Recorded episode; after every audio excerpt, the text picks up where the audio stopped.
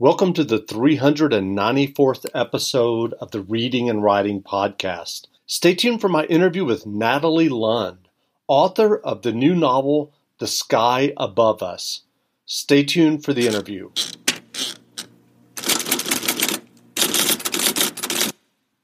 The Reading and Writing Podcast is brought to you by Libro FM.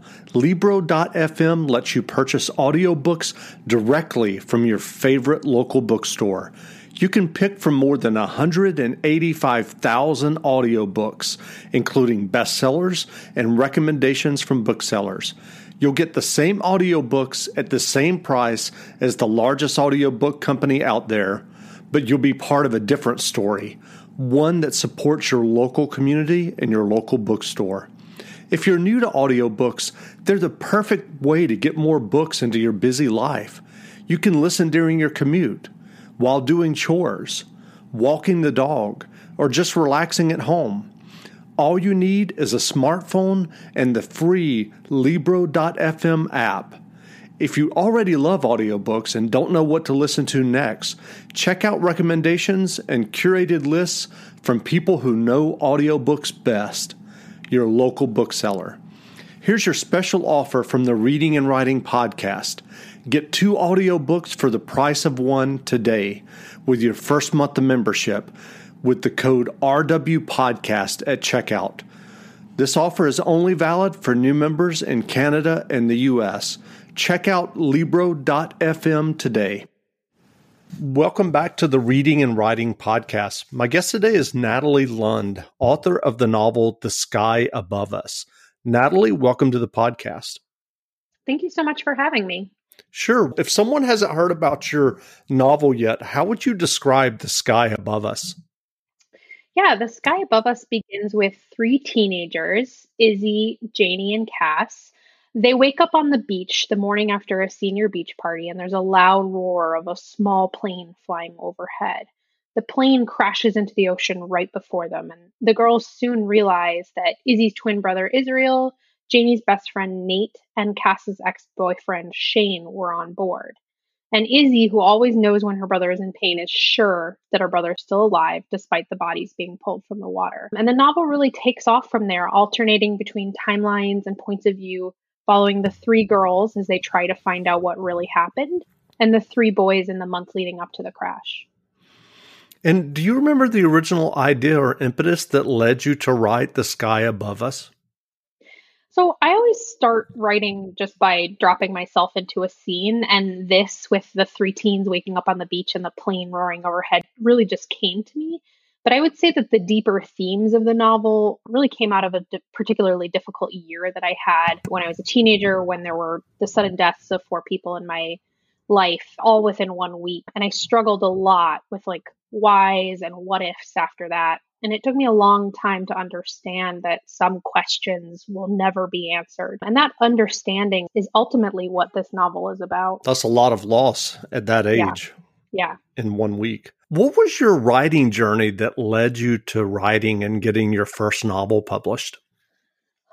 Um, I've always wanted to be a writer. I majored in creative writing in college, and then I went on to be a teacher for a few years. I taught middle school English and, and then high school English. And during those years teaching, I decided that I wanted to pursue an MFA in creative writing. And I got together some stories and I submitted, and, and then I started my MFA. And during that program, I was working on a collection of interconnected short stories that were all linked by this event a mysterious car that was found in the wake of a tornado. And as linked short stories, it's, it just wasn't working. And it came to me at some point that I should probably try it as a novel. And so I just took a few of the characters from those stories. I think just three of the characters. Uh, and then that same event, the, the tornado and the car that was found afterward. And then I wrote half of a novel in my third year of the program. I finished it in the year that followed. I spent some time editing and, and then querying agents. And then I worked to revise it quite a bit with my agent. And then she sent it to my editor. And I'm now working on my third novel with that same editor. And what was your MFA experience like? Honestly, it was a great experience. I was really lucky in that I was in a class uh, with four female poets and four female fiction writers, and we just became a really close community. And I still talk every day to those women, and and I think I like learned a lot from being in a community of writers. Uh, I also think just having a dedicated time to write, especially in my third year when I wasn't teaching as much was really important. And now i now i have a day job and i don't have that same amount of dedicated time. And it was really great to focus for three years just on writing and reading. You've written novels that are marketed as young adult novels. Was there something that drew you to writing young adult? When i was working on the first novel, We Speak in Storms, I asked my mentor after I'd turned in maybe a few chapters, I said, Is this a YA novel? And he told me very quickly not to worry about it. He was like, Just write the book that you want to write. And then the decision about how it will be marketed will be made by your agent and your editor. And, and you might make some revisions at that point, but like right now, just write this book. And so I did. For the ones who work hard to ensure their crew can always go the extra mile and the ones who get in early so everyone can go home on time. There's Grainger, offering professional grade supplies backed by product experts so you can quickly and easily find what you need. Plus, you can count on access to a committed team ready to go the extra mile for you. Call, clickgrainger.com, or just stop by. Grainger, for the ones who get it done.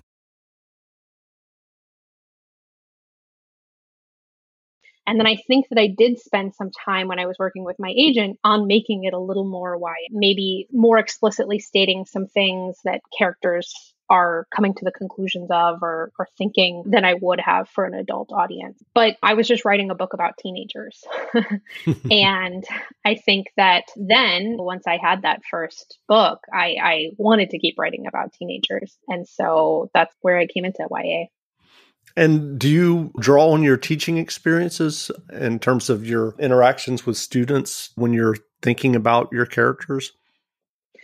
I would say I draw more on what I remember about being a teenager. right. I I remember when I was a teenager feeling as though a lot of books that were written for teens did not really portray them as complex or as capable as I felt I was. And so I do remember having that like chip on my shoulder that I wanted to show that like teenagers were complex and could feel deeply and and all of that. And I think YA has changed a lot over the course of my life. And I think that it does a way better job of this now. But I think that was something that I often thought about when I was writing that first book and and yeah i think maybe there's a little bit from my teaching in there especially about what teens look like and what they were wearing and how they were talking. But I really do think I drew more from my own teenagehood.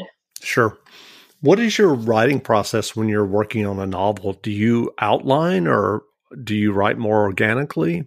What's that process my, like? Yeah, for my first two books, I was way more just flying by the seat of my pants. I always start with scenes and then characters come out of those scenes, and then I figure out what the book might be about or what they might be trying to do. Usually I'll have a vague idea of where the book was going to end. For The Sky Above Us, I definitely knew how I wanted it to end. But the middle was just figuring it out. My third book was a little bit different because in order to get the contract, I actually had to write out an, a long summary for it. So I did have to think about it and plot it out before I started writing it, which was a very different experience. And I think maybe made the writing faster. Like I just felt like I could do it more quickly because I had that detailed summary. So who knows? Maybe I'm a convert and in the next book I'll I'll plot it all out. Did you did were you ever tempted to throw away that summary when you were in the in the middle of the book?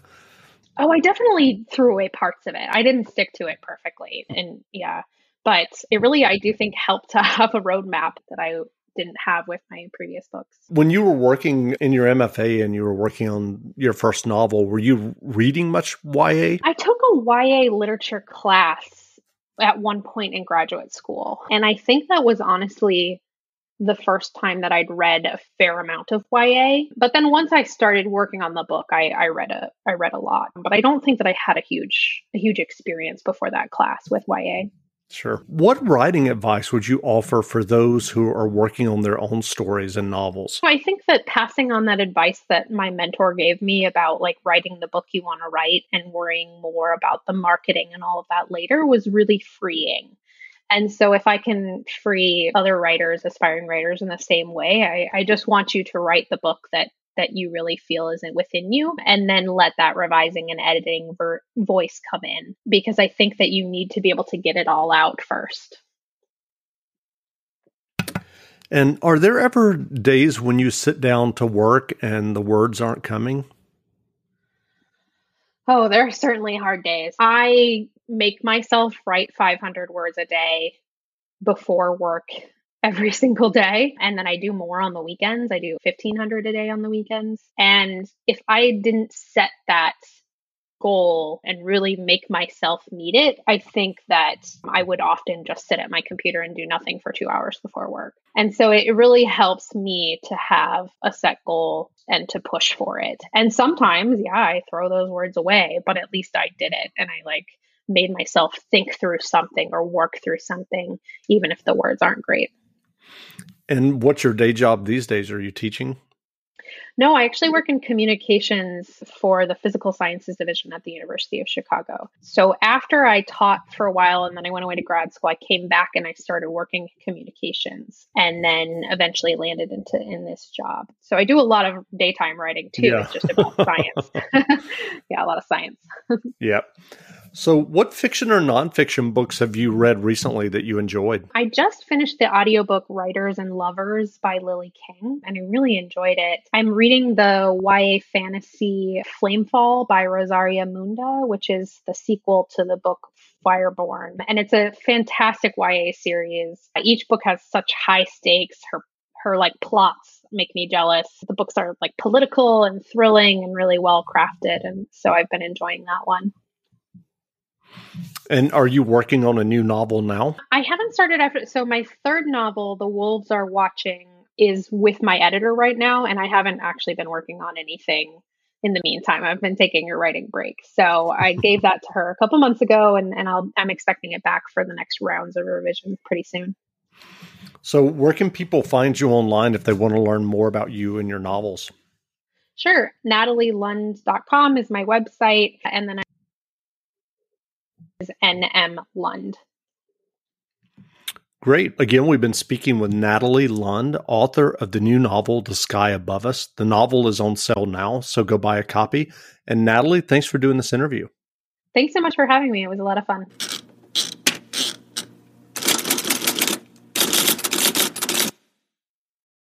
For the ones who work hard to ensure their crew can always go the extra mile, and the ones who get in early so everyone can go home on time there's Grainger, offering professional grade supplies backed by product experts so you can quickly and easily find what you need.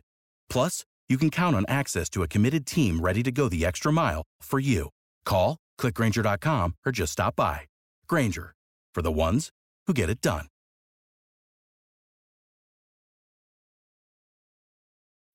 When you need mealtime inspiration, it's worth shopping Kroger, where you'll find over 30,000 mouth-watering choices that excite your inner foodie. And no matter what tasty choice you make, you'll enjoy our everyday low prices, plus extra ways to save, like digital coupons worth over $600 each week. You can also save up to $1 off per gallon at the pump with fuel points. More savings and more inspiring flavors make shopping Kroger worth it every time. Kroger, fresh for everyone. Fuel restrictions apply.